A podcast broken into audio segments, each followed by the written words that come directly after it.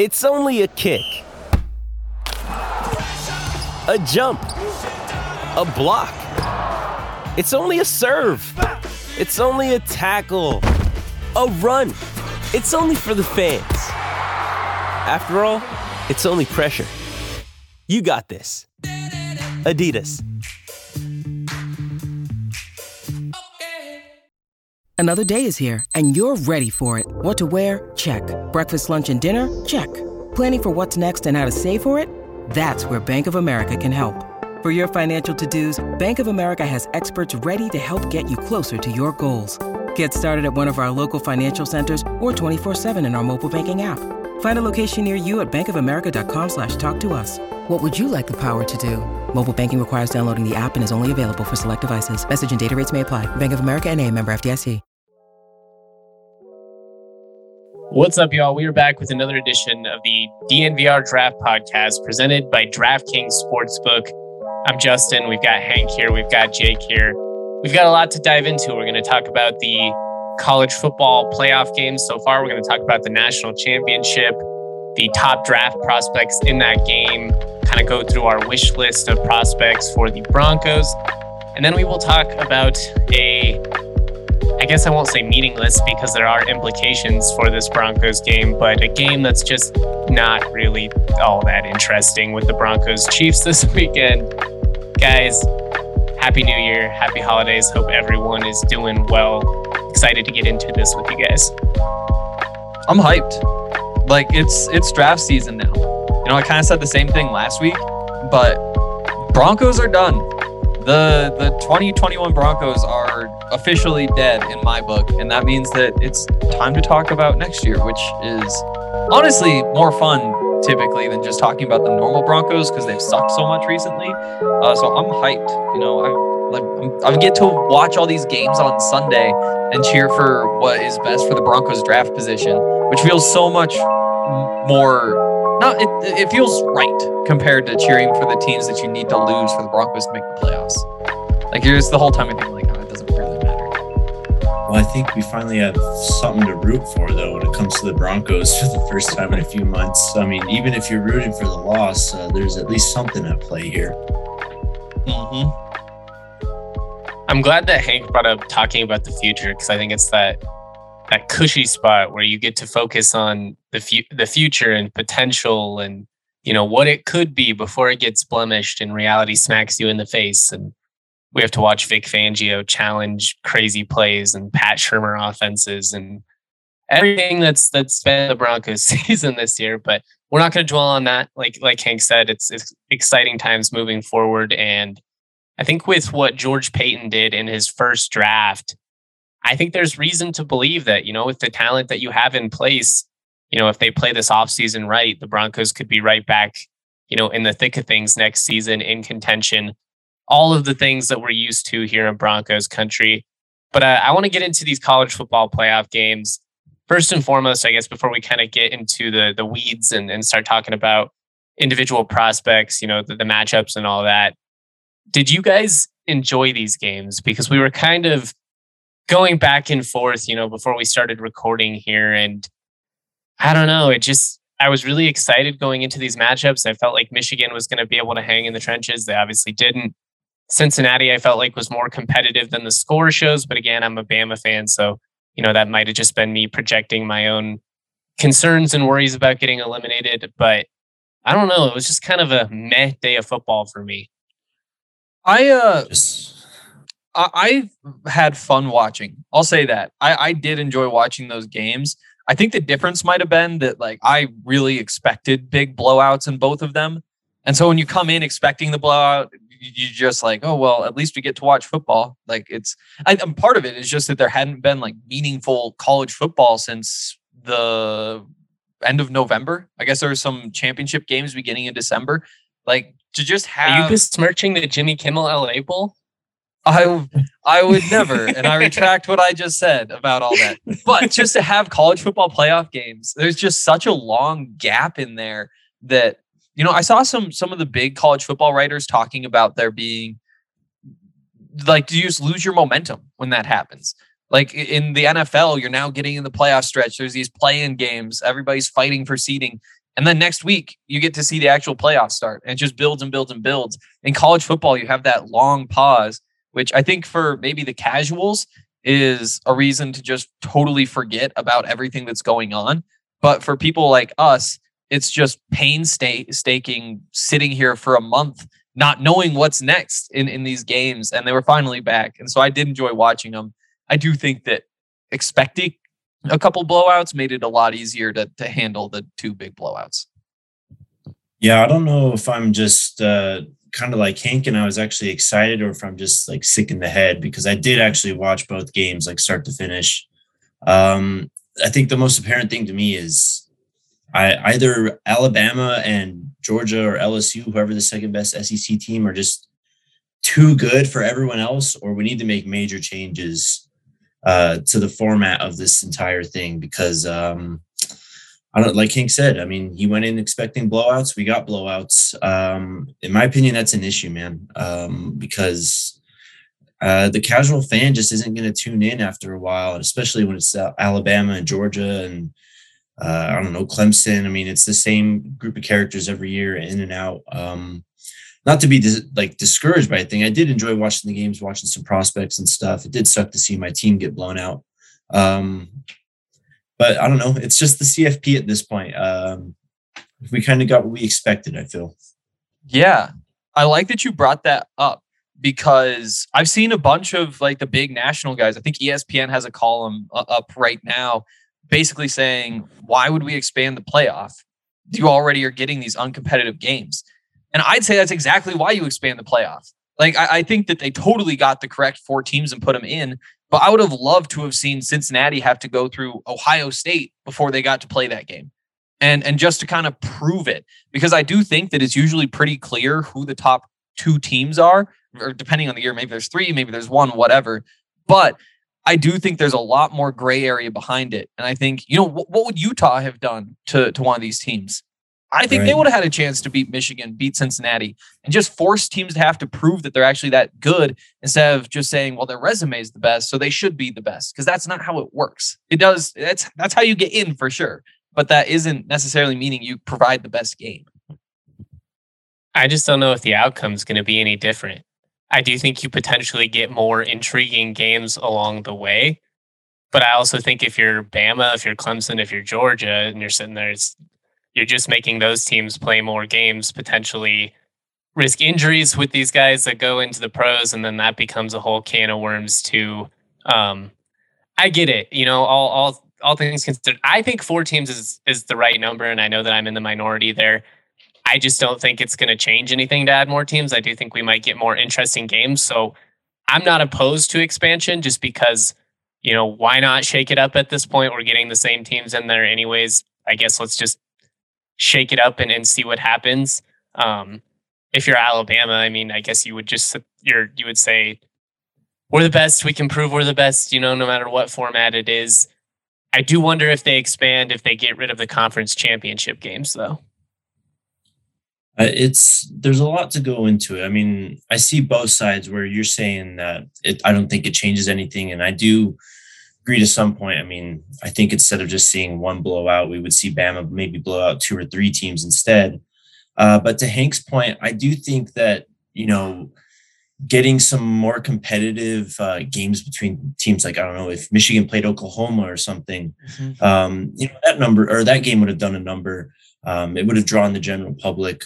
Um, I think by expanding though too, you also fix another issue we have, and that is that a lot of these bowl games don't really mean anything anymore, and that players yeah. aren't they they're not kind of viewing them the same way as we do, and as many other diehard college football fans see these games. Uh, obviously, you have Utah and Ohio State going balls to the wall in the Rose Bowl, which was awesome. Mm-hmm. Um, but you just don't have that happening. That was a fantastic game. Uh, probably the best game, best bowl game of the season, right? Am I wrong? Am I missing something? Definitely. Um, so I mean, you can kind of bring some importance back to these uh, Fiesta Bowls, uh, some of these other smaller bowls if you do expand, and that's a way to kind of fix that issue too. Um, but fixing the bigger issue, like Justin said, I don't know if that actually fixes that. Yeah, I think you just made the the best case though for why you you still expand the playoff, even if it's still going to end with Alabama, even if it's still going to end with Clemson or Georgia, Ohio State. You know these teams that just recruit at a higher level than everyone else in the country, and obviously have an uphill advantage when it comes to resources and donors and all of that. Like they're always going to have the upper hand when it comes to that kind of stuff. But at least you make bowl season as a whole more interesting because we grew up in a time where you know you had to catch every New Year's Bowl. Now it's one of those where it's like, yeah, I love college football. I watched even like the Jimmy Kimmel LA Bowl between Oregon State and Utah State. I watched the New Mexico Bowl. I watch all the little ones no one cares about. But back in the day, I mean, you couldn't miss the big ones. You couldn't miss mm-hmm. what we called, you know, the New Year's Six Bowls. And now it's like, yeah, I won't miss the Rose Bowl, but if I miss the Sugar Bowl, am I gonna, you know, am I gonna be that upset about it? Probably not. Yeah, and and I mean you for good reason.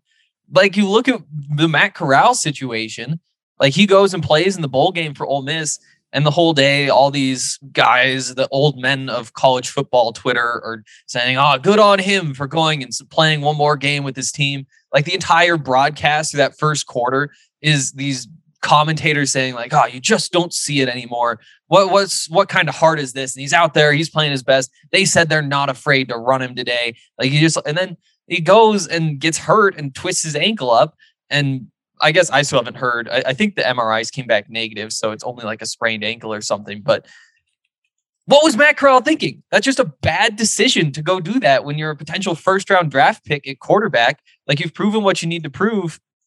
This is why. Like these are meaningless games. You have tape out there and eh, make them meaningful. Like if you want to see those guys play, make them matter. Make build this playoff. And I get that you worry about injuries when they play more games. But again, like the FCS championship is tomorrow. They played a full college football season and then they played a 2014 playoff and they're just fine injury wise. Like it's football. I, I, I don't know. All right. Two things though. Mm-hmm. One, you're, you're looking at this through these games don't matter to us, which is true. Mm-hmm. There is still meaning in these games to players. So I'm not going to criticize Matt Corral for wanting to go out there with his teammates one last time.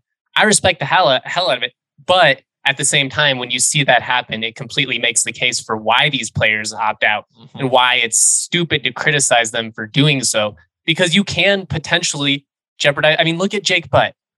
It's he's the probably the mm-hmm. perfect example of a guy that, you know, he goes from being a first round pick, promising NFL future to a guy that bounced around, never made it in the league, couldn't stay healthy. It completely changed the trajectory of his career. And again, you know, you have guys like Britton Covey who've been at Utah for 10 mm-hmm. years, it feels like.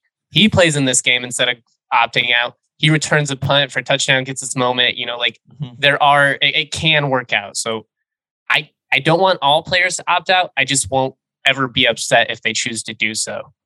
Yeah. Right. Do, yeah. The other thing, though, is just like you're playing this game a month after the season ends like like your body it just changes things. Like you're not in that week in week out rhythm and just weird things happen and it's just i don't know it's not worth the risk. Also britton covey it's crazy. He's he was in my high school class i think.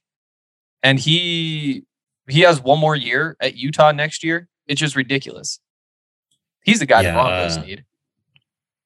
they could use someone with grit like that that's for sure. Mm-hmm. um but to go back to um, talking about you know opting in and out, it is really kind of a case by case situation though. Uh, you look at someone like Kenny Pickett, he caught a lot of flack, I think, because he opted out of the game versus Michigan State. I don't know which bowl it was, I can't remember. Um, the Chick Fil A Peach Bowl, actually. But you know, he got he caught a lot of shit because he opted out, and you know, he's someone he's someone that's been in college for a long time too, and he's battled a lot of injuries and he's finally kind of scaled the mountain to get back to where um, his stock probably would be if he didn't get hurt. You know, end of last year, um, a couple years ago too, when he got hurt. But then you look at Matt Corral, a guy who's I don't want to call him a one year wonder, but he's kind of cashing in just off this big year this year, right? And you really kind of want to uh, stamp the exclamation point on that if you're him. Um, but on the flip side, uh, you could kind of argue that Corral's stock probably at this point is already as high as it's going to get. Um, so maybe he didn't even need to play that game. Uh, he is lucky he came away with just a sprain because it looked way, way worse than uh, a sprain. I mean, I was fearing a fracture or something. Yep. Um, but it's just it's it's a polarizing topic. It's very interesting to break down. I I don't think there's anyone any way that you can play it perfectly. Uh, you just got to be lucky more than anything. I think. Yeah, Yeah. it's all situational. I think you I think you nailed it there. Um, let, us bring it back around though, because we we've gotten a little bit sidetracked here, and, and let's talk about these college football playoff games. And I think the the general synopsis here is they weren't great games. I still enjoyed them. You guys still enjoyed them, even though you know we're we're we're not normal though. You know, we we consume all college football. I guess that's the main point here. Um, let's start with Alabama and Cincinnati. That was the first game of the day. I think Cincinnati, if anything, at least proved that you know that they weren't like a fluky G five team. They deserve to be in that game. Yeah. Yeah. And again, like I'm not convinced that if they have to play Ohio State or have to play Baylor or have to play Oklahoma, um, that, that they wind up winning and getting this spot. But yeah, you look at the resume, they definitely deserve to be in. And I think they they held up pretty well. And again, they they held up the way that you kind of expect them to, right? Like even if they're getting gashed on the ground, like they're just well coached. Like they they're not making mistakes. They're not giving up huge plays. They're they're making their way down the field with the little bubble screens, with the old RPOs and that sort of stuff. And they just played really good football despite a, a talent deficit. Um, you know, I'm not sure who really stands out the most to me. Um, I thought Ahmad Gardner and Myjay Sanders, I guess, are probably the, the two guys who matter the most defensively for this podcast. They both played pretty well. I think Myjay Stan- Sanders had a couple plays that he really blew up. Um, but again, it's just kind of like the final test for him. You, you played Notre Dame, and that's a good school, but this is easily the best competition that you've faced. And I think both of those guys looked like you you would want them to in, in a game like this. I just, I mean, I don't think Cincinnati could have done any better than Baylor or Notre Dame would have done in this situation, really. Um, uh, like you said, Justin, it did seem, especially in the first half, it did seem pretty close. Um, they just weren't able to really get any momentum going offensively. And I think that's just what happens when you're literally going three, four stars against just a team full of five stars. Yep. Um, it's just tough for that to even happen. Uh, prospect wise, Brian Robinson was pretty amazing. The Bama offensive line um, looked incredible, just constant push in the run game. Um, but yeah, Ahmad Gardner, uh, Jameson Williams was kind of, I don't want to say he was completely neutralized, but only seven receptions, 62 yards, no touchdowns. Um, did have one rush for 18 yards. So you did see his kind of versatility and the way he can play the game. Um, but yeah, I mean that's about it, really. I don't know what, what else we got.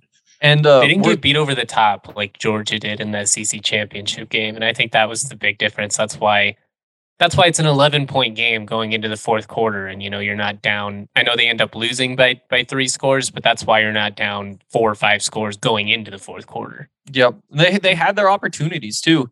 Like they get the ball back off of the missed field goal with three minutes left, three and a half minutes left. And what were they down seven at that point?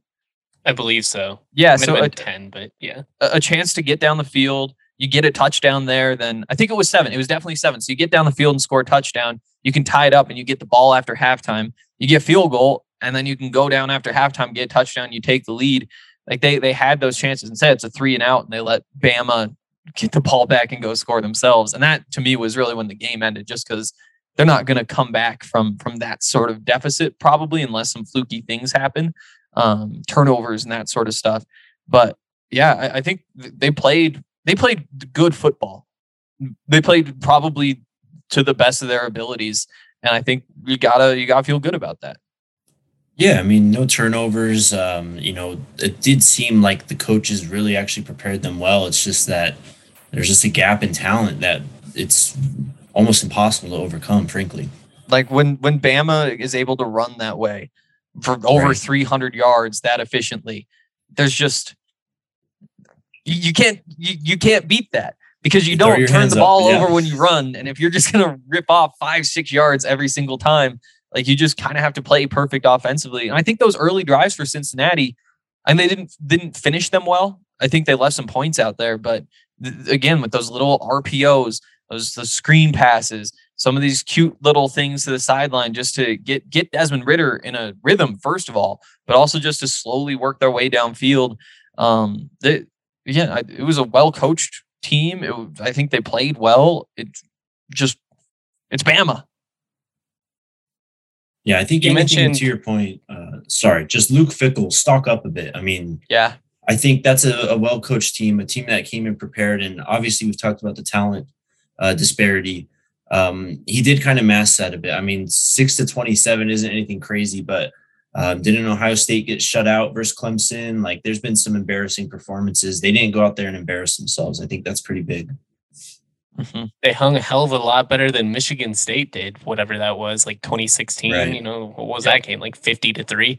Um, you mentioned Brian Robinson Jr., and uh, he's probably a guy that, in terms of improved his draft stock the most, I guess it would be him just because he wasn't exactly, you know, a big name. I think he's had a really impressive season, but a lot of people just kind of put him, you know, he's an, another running back in a long line of successful backs in an Alabama backfield. So it's just kind of hard to judge, but 26 carries for 204 yards, 7.8 yards per carry.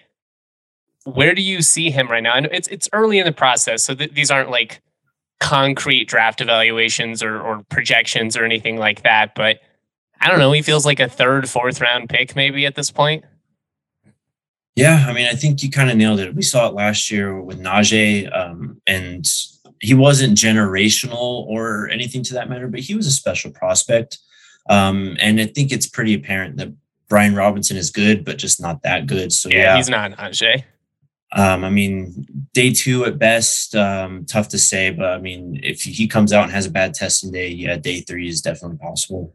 Yeah, I mean, he's just a, a really big and really strong back, and he's fast too, and can do those sorts of things. But he's, I don't know, kind of like when we talk about Isaiah Spiller, which is like that's an NFL running back. Like he's big, he'll break tackles right. at the next level. I feel some of that with him. It just the maybe some of the elusiveness and explosion might not quite be there. Um, crazy efficient day though. Like I think uh, Pro Football Focus will divide up like how how he ran between each gap. So between the guards, between whatever. But there wind up being eight gaps. He averaged at least five yards per carry, at least 5.3 yards per carry in seven of those eight gaps. Like wherever they did work. And again, part of that is just that Bama's offensive line is going to be opening those holes. Still, though, it was a really great day for Brian Robinson going for 181 yards on 25 carries. Big test now is Georgia. Like, I think what he did was really catch people's attention. And now, if he goes for 150 efficiently against Georgia, then you start saying he, he's somebody to really keep an eye on. You know, if, if he runs well at the combine, then all of a sudden he'll fly up draft boards. But I do think that he's just a step away now. I do like if you're a if you're a coaching staff trying to evaluate this guy, big, strong, already has an NFL body, and he doesn't have a lot of tread on the tires. You know, and he is an experienced player, but it's you know one of those things where I think there's some value in being in an Alabama system for half a decade. The coaching that you receive, you know, the the access mm-hmm. that you receive. Um, I don't know. It's just something to consider. It wouldn't shock me if he kind of goes under the radar and then you know, just ends up being a guy that, you know, can get you 850 yards and, and six touchdowns a year. I don't expect him to be a superstar or anything like that, but I think he can be a, in somebody's running back rotation. Um, but I do want to talk about that. The, the Bama Georgia matchups, obviously, we're going to get into all that. But before we do, it's the final week of the pro football regular season. College football is heading into the national championship. DraftKings Sportsbook has an unbelievable offer to get all the fans in on the action for this exciting time on the football calendar. New customers can bet $5 on any football team to win their game. If they do, you're going to win $200 in free bets. Let's wind down the season with a big win. DraftKings uh, customers can also bet on the football game with the same game parlay. This is where you combine multiple bets from the same game for a bigger payout. The more legs you add, the more money you can win.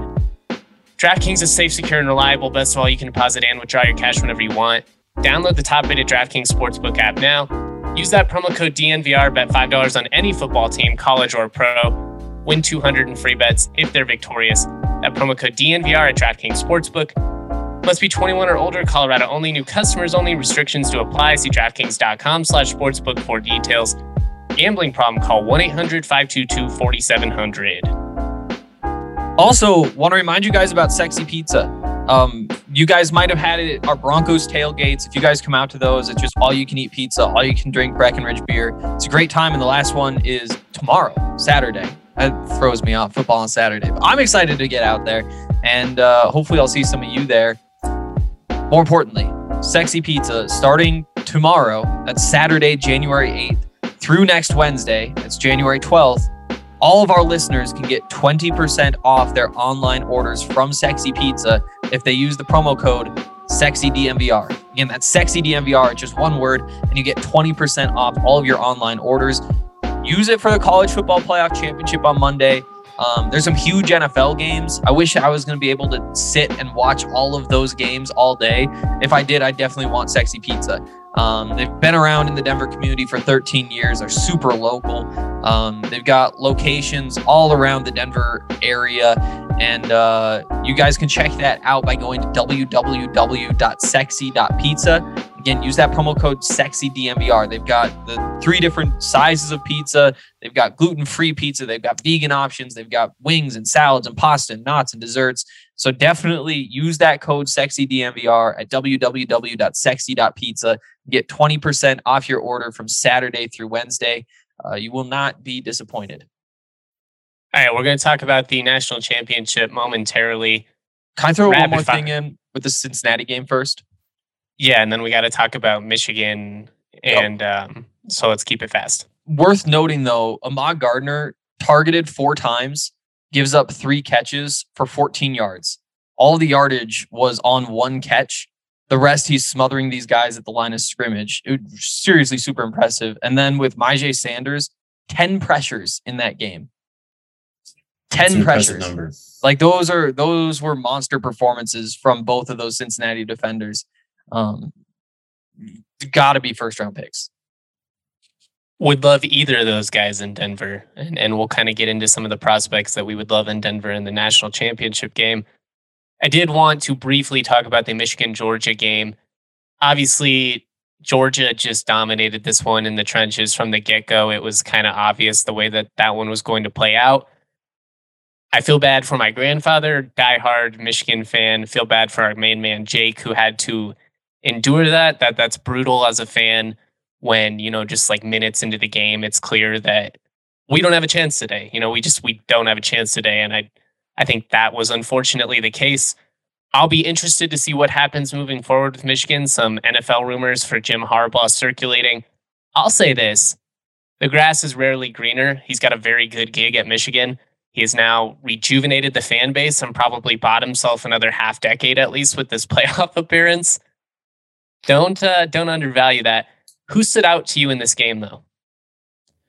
Uh, on the Michigan side, um, not much. Um, I don't know. Haskins was okay at times, I guess, but Michigan was just completely overmatched offensively or on the offensive line.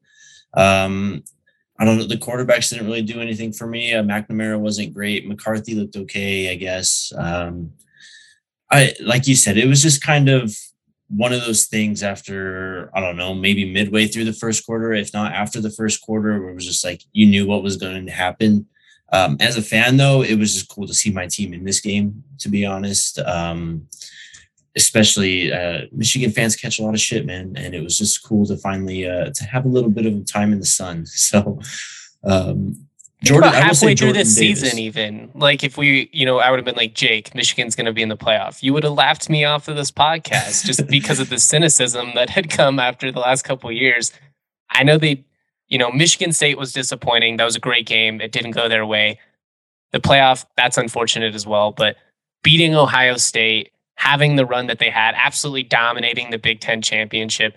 These are all things that matter, especially when you're a college football fan and, and when you know, we get into the whole debate of expanded playoff and, you know, is there interest there? Does any of this matter? When you actually root for a, a school, those things matter to you. So I hope that most Michigan fans view it the way that you do and just recognize that only one team's going to win the national championship. So there's there's a lot of other things to play for. Right. Too much went right this season to be upset about the ending. Um, it just is what it is, man. Um, on that note, though, Georgia just insanely impressive in multiple aspects. Uh, Jordan Davis, I can't remember which. It was sometime I think in the first quarter. There was like an outside zone run away from him, and he like swam past the lineman in front of him and ran down the running back. And it was just a super impressive play to watch a guy that big moving like that. And then James Cook, my guy at running back, had a big game receiving. Um, yeah, they went off. Yeah. Um, on uh, Michigan, I'll throw David Ojabo out there. Um, we talk about him a lot. Probably first round pick as an edge rusher. Again, the the complaints are kind of what they've always been, like just not super consistent. But there's the the one clip that's going around Twitter of him just torching the tackle off the edge, and just like, wow, that that is freaky talent that could turn out to be a dominant edge rusher. But again, it's just not consistent throughout the course of the game.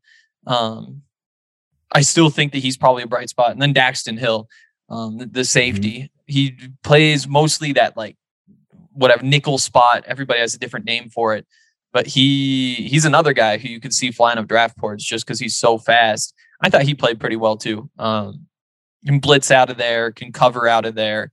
I think it's kind of a fun position, especially like if we're looking at potential Broncos. You probably have to trade down, or maybe he falls to the second round or something. But you know that's that secondary kind of weapon that you can move around would make a lot of sense if you've got Kareem Jackson back for one year. He and Simmons are your safeties. You wind up with a couple of corners. You can throw somebody like that in that slot role. It's definitely one to watch, I think like Kareem Jackson's been a year away from retirement for about five years, but he's still playing at a high level. So I, can I, he really come back next year? He's going to be 34. I don't. I said the same thing the last two years though. So I maybe maybe he can. Hey, maybe he's just different. My guy can still lay the wood. I say if he wants to play, let him out there, man. I love the swagger, sure. man. Like I, I would as long as he's not a liability out there, give me Kareem Jackson any day of the week, especially when you've got athletic you know, corners that can move, and you've got Simmons to pair him with that can kind of, you know, make up for some of what he's maybe lost in pass coverage. But he had a he had a nice play where he dropped down to corner in the red zone in that last game. There wasn't much to be excited about in that game, but I I did enjoy I did enjoy that. Um, did anybody's draft stock get hurt between these two games? Whether it's Desmond Ridder, Aidan Hutchinson, there was kind of one clip circulating where he kind of just gets absolutely flattened. I will say take all that stuff with a grain of salt, guys. Whether it's a good play or a bad play, you know, one play is not necessarily reflective of who a player is. And if you're going to show one clip of Aidan Hutchinson getting flattened, you got to show the other 100 of him just absolutely mauling dudes the entire season. Mm-hmm. I felt like, despite it not being a phenomenal game from Ridder, if you're an NFL team, I do think you see what you can work with just in terms of, you know, the RPO stuff limiting bad decisions. You know, he didn't put them in a bad spot in terms of turning it over, trying to force it. They didn't really take any shots, but I also think that's part of just what both defenses were, were kind of able to take it away from each other.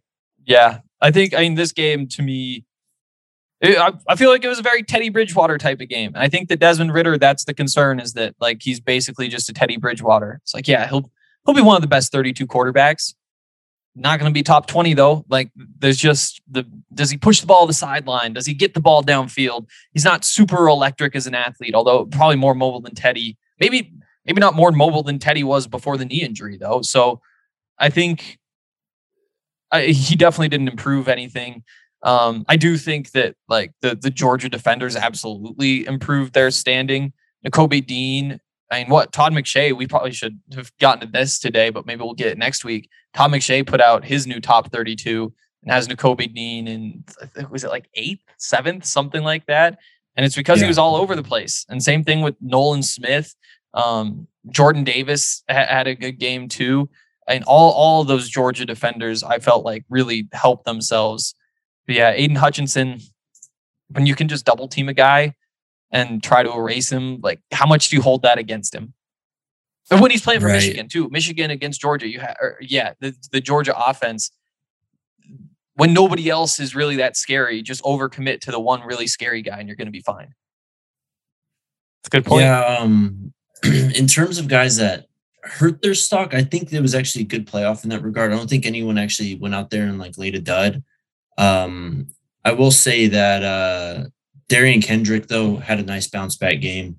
Um, he's a guy that he had buzz a lot earlier in the season, kind of lost it along the way, but uh, comes back huge with those two interceptions. I think it was, oh man, I think it was the first one though. It was just an excellent play. Um, and it was just one of those moments where it was like, oh yeah, this guy still exists. Um, so that was cool to see. Um, but yeah, in terms of stock down, um, I don't think I really have anyone. I mean, maybe Aidan Hutchinson a little bit. I mean, that's just kind of natural though. I mean, after the high of the Ohio State game and of the Big Ten championship game, I think he just kind of came back to earth a bit. Um, we can get into that. We have so much time to get into that, but yeah. Yeah, exactly. And as soon as he, he's going to be one of those guys that, you know, at the combine and once teams really get in there with him. And you know, Jim Harbaugh is just going to rave about him. And, and having that NFL connection helps. You know, there is politics that goes into this whole draft evaluation process. Um, but I, I do want to get into the national championship because we've already been going for a long time. Bama versus Georgia. Georgia currently favored by two and a half points, according to DraftKings Sportsbook. That is as of Friday morning. Over under set at 52.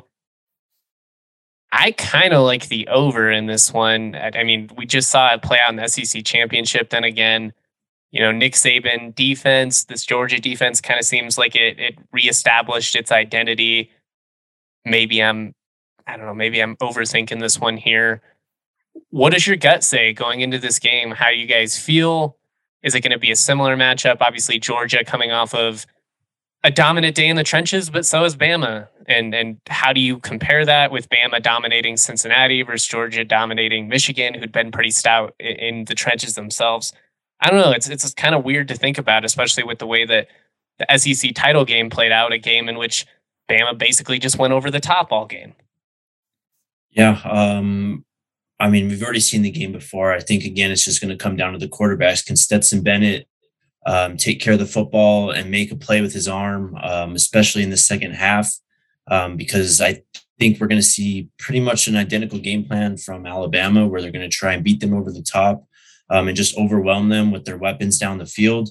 I don't really think this is a game for Brian Robinson to go off like he did last week. I'd be actually pretty surprised if he did get anything more than like 150 yards. Um, but I, it's tough to say at this point. I, I see, I look at the line and I see Bama at a dog, and it's like I almost can't resist that. Mm-hmm. Um, but then I don't. They they won last game. It's just I don't really know if it's going to be as easy as it was for them a couple weeks ago. Yeah, I, I I think that they do play it a little bit differently. I think that you go through that first game and just say, okay, you what is Georgia thinking coming into this game? Georgia's thinking, well, we can't get torched over the top again. And I think that you see them come out with more of the Cincinnati game plan, which is sit back and, and just make them work their way down the field, um, make them chew up clock, make them rely on Brian Robinson, especially because if you're Georgia, you're thinking we should be able to, with these linebackers playing how they're playing, with the defensive line playing how it's playing, we should be just fine if they try to run the ball on us. They want to turn the game into into that sort of battle. Um, and so I do think that they sit back and kind of force Bama to run. Um, I think Bama's probably pretty cool with that, knowing that they will likely have some numbers in the box. Um, I think that it's more of the sporadic, pick your time, chuck it deep um, type of game for them. And then Georgia on the other side, again, I, I, I think both these teams probably play pretty conservatively. I, I think that there's going to be a lot of running the ball, and I think that there's going to probably be more fireworks in the second half. Things probably open up a bit, um, but I do think that early on they're going to kind of ease their way in. Who are some prospects you guys are really excited to watch. I mean, the obvious ones at this point, like we can only talk about how good these Alabama and Georgia, especially Georgia defensively, like Jordan Davis, he he rules. Nakobe Dean, he rules. We're looking forward to watching them. From a Broncos perspective, though, who are some guys that you're kind of interested to go out there and see? Because one guy that I'm intrigued by is Alabama safety Jordan Battle, who again, you know, that, that you that's a spot where I could really see the Broncos trying to to add some depth, especially you know second, third round. Battle has been really good this year. I'm not exactly sure how high he'll end up going. A lot of that's probably going to come down to how he ends up testing, but on film, he's been solid. And I think this is a, a great opportunity for him to kind of elevate his status. Um, I got some on each side. Um, so on Alabama, I'm really excited to see um, Christian Harris and uh, Henry To'oTo'o. Mm. Um, they've been great all season and they played really well against Cincinnati. Um, I don't think that maybe Christian Harris or Henry could sneak into the first round, um, but I don't think we're really looking talking about like a top 30 prospect here. So I think these are guys. Um, I mean, talk about the Broncos having multiple day two picks uh, in rounds two and three. Um, I think these are guys that you need to look at for those situations. And then on the other side, George Pickens uh, from Georgia.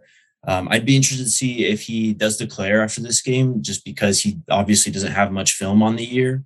Um, but he did kind of seem like he was healthy. Um, he absolutely flattened a Michigan defensive back on a block. I'm sure a lot of people saw that. That kind of went a little viral. But um, those are some guys I'm looking forward to. Yeah, I'm glad you brought up uh, uh, Derion Kendrick earlier. That was the one last guy that I wanted to get to. I mean, because what he big complaint with him all season was that he wasn't getting his hands on the ball. And then he goes to the semifinal and picks off two passes. I mean, there's I, I think he has potential to turn into a first rounder with another good performance. It's just so loud. I, he's kind of got forgotten when he when he transferred from Clemson. That was that was huge news. I think he could yeah. definitely climb back up into that conversation. Um, so so definitely excited to watch him. Those linebackers for Bama, I'm definitely wanting to watch. Nolan Smith, I think this is a big game for him with Georgia, just because he's undersized. Like when when you're a little guy like that, the game against Bama is going to be one that really matters for you. So I'm really excited to see him play. Um, and then of course, like Evan Neal going up against these guys, and Kobe Dean. Um, I don't know. There, there's a there's a lot obviously to, to be excited about in this game. Where are you at with Travon Walker right now, Jake, in terms of how you you view him and his pro potential? Um, the defensive lineman from Georgia, right? Is that what we're talking yeah, about? Yeah, the edge guy. Yeah, um, I mean, he's coming. I think he's the guy that replaced Adam Anderson, if I'm re- remembering right. Is, he is. Is that yeah. him? So, I mean, obviously, a pretty big spot to just get thrust into. Um, sorry, I need to pull up the stats right now. I don't know exactly off the top of my head. Here, I got you. He's got 30 total tackles, 15 solo, 15 assists, six and a half for loss, five sacks, and two pass deflections and a fumble recovery. Yeah, so kind of stuff in the stat sheet, which is nice to see. And um, I I don't want to really guess how high he goes because it's kind of all over the place. He could be like one of those guys where it's like NFL evaluators watch him in like five plays and they're like, oh yeah, this guy's a dude. Um, but then you're going to have plenty of other people that said, well, you know, kind of sporadic production. Um, I was impressed by him though. I mean, the Michigan, the Michigan uh, offensive line has been, I think Dre's been on it. They've been kind of underrated all year and he came in and had a decent game. Um, obviously the biggest test is going to come again uh, versus Alabama. He didn't have a sack last time they played. So if he's able to get on the board there, uh, stock way up. Yeah, we haven't talked about that Michigan offensive line much, but they wound up being the national offensive line of the year. That's pretty good. Pretty good. Yeah, that's solid. Pretty good, I'd say. um, all right. I think, you know, we, we threw out some names for everybody to keep an eye on. Um, I mean, obviously the big names are easy. Watch Jordan Davis, Nakobe Dean, Jameson Williams. All of these guys are are phenomenal athletes and they are all really fun to watch.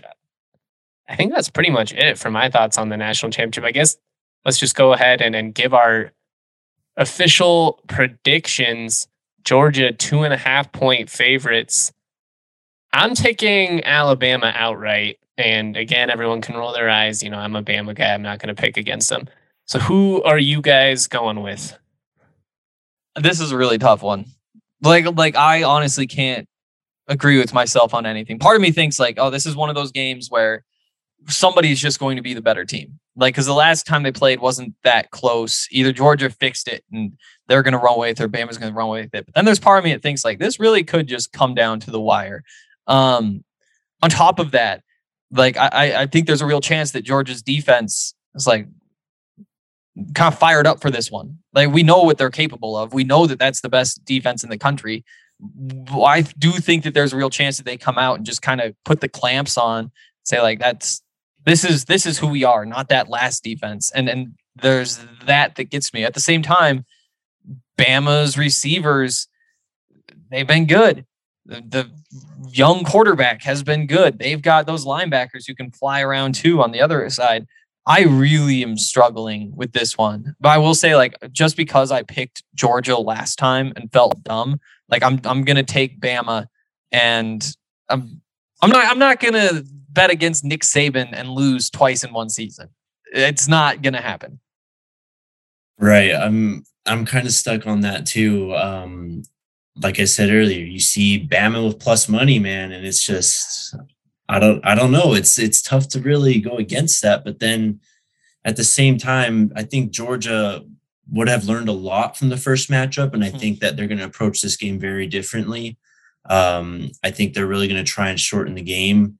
Um, and for those reasons, I'm really kind of looking at the under. Um, you think of the past rematch um, I think it was 49 total points. What was it 29, 23 or 29, 26, something like that. Um, and then I go back to 2012, that rematch between Bama and LSU. It was a 21 nothing game. There was not a lot of scoring at all. I don't even think it was 21 nothing with touchdowns. I think it was all field goals. Um, so these rematches where these teams, especially in the same conference, really know each other. Um, I think the under is something that we have to look at here. In terms of picking the game, though, oh man, I'm just gonna pick Georgia. Um, I'll, I'll I'll live with it, I guess. Um, if I'm wrong, I may have to kind of hedge my bets with that Bama money line at plus money, but um, I think Georgia's can come out and figure it out, realize where they went wrong last time, and try and capitalize on it. I also um that first half under like 25 and a half. Like I said, like I just don't see a world where Georgia goes out there and says, you know what we need to do? We need to give the ball to Stetson Bennett. That's that's how we go win this one. right. Like they gotta lean on the running game at least until the game kind of dictates that they don't. And kind of the same thing on the other side. Like when you're Bama, you've got those big guys in the trenches, you've got that running back. Don't I, I don't think they're scared to give the ball to Bryce Young. But if you give the ball to Bryce Young and he throws a pick early, and all of a sudden you're fighting your way back the rest of the way, it's going to feel pretty dumb. So I just think both these teams come out kind of conservative. Can I, I mean, throw a counter? A, okay. Go for it. Bryce Young torched this defense a month ago for 450 yards and three touchdowns. If mm-hmm. Bama goes up early, if you land one of those shot plays early, immediately Georgia's on their heels. If yep. you land two of them, I just don't think Stetson Bennett can put the that type of production on the board. He, you know, if you're if you're down 10-14, he's not the guy to to bring you back. You know, I just mm-hmm. I think I think we're gonna see Alabama try and take some shots early. We we do gotta remember Bill O'Brien is an is an aggressive play caller. He has been his entire career.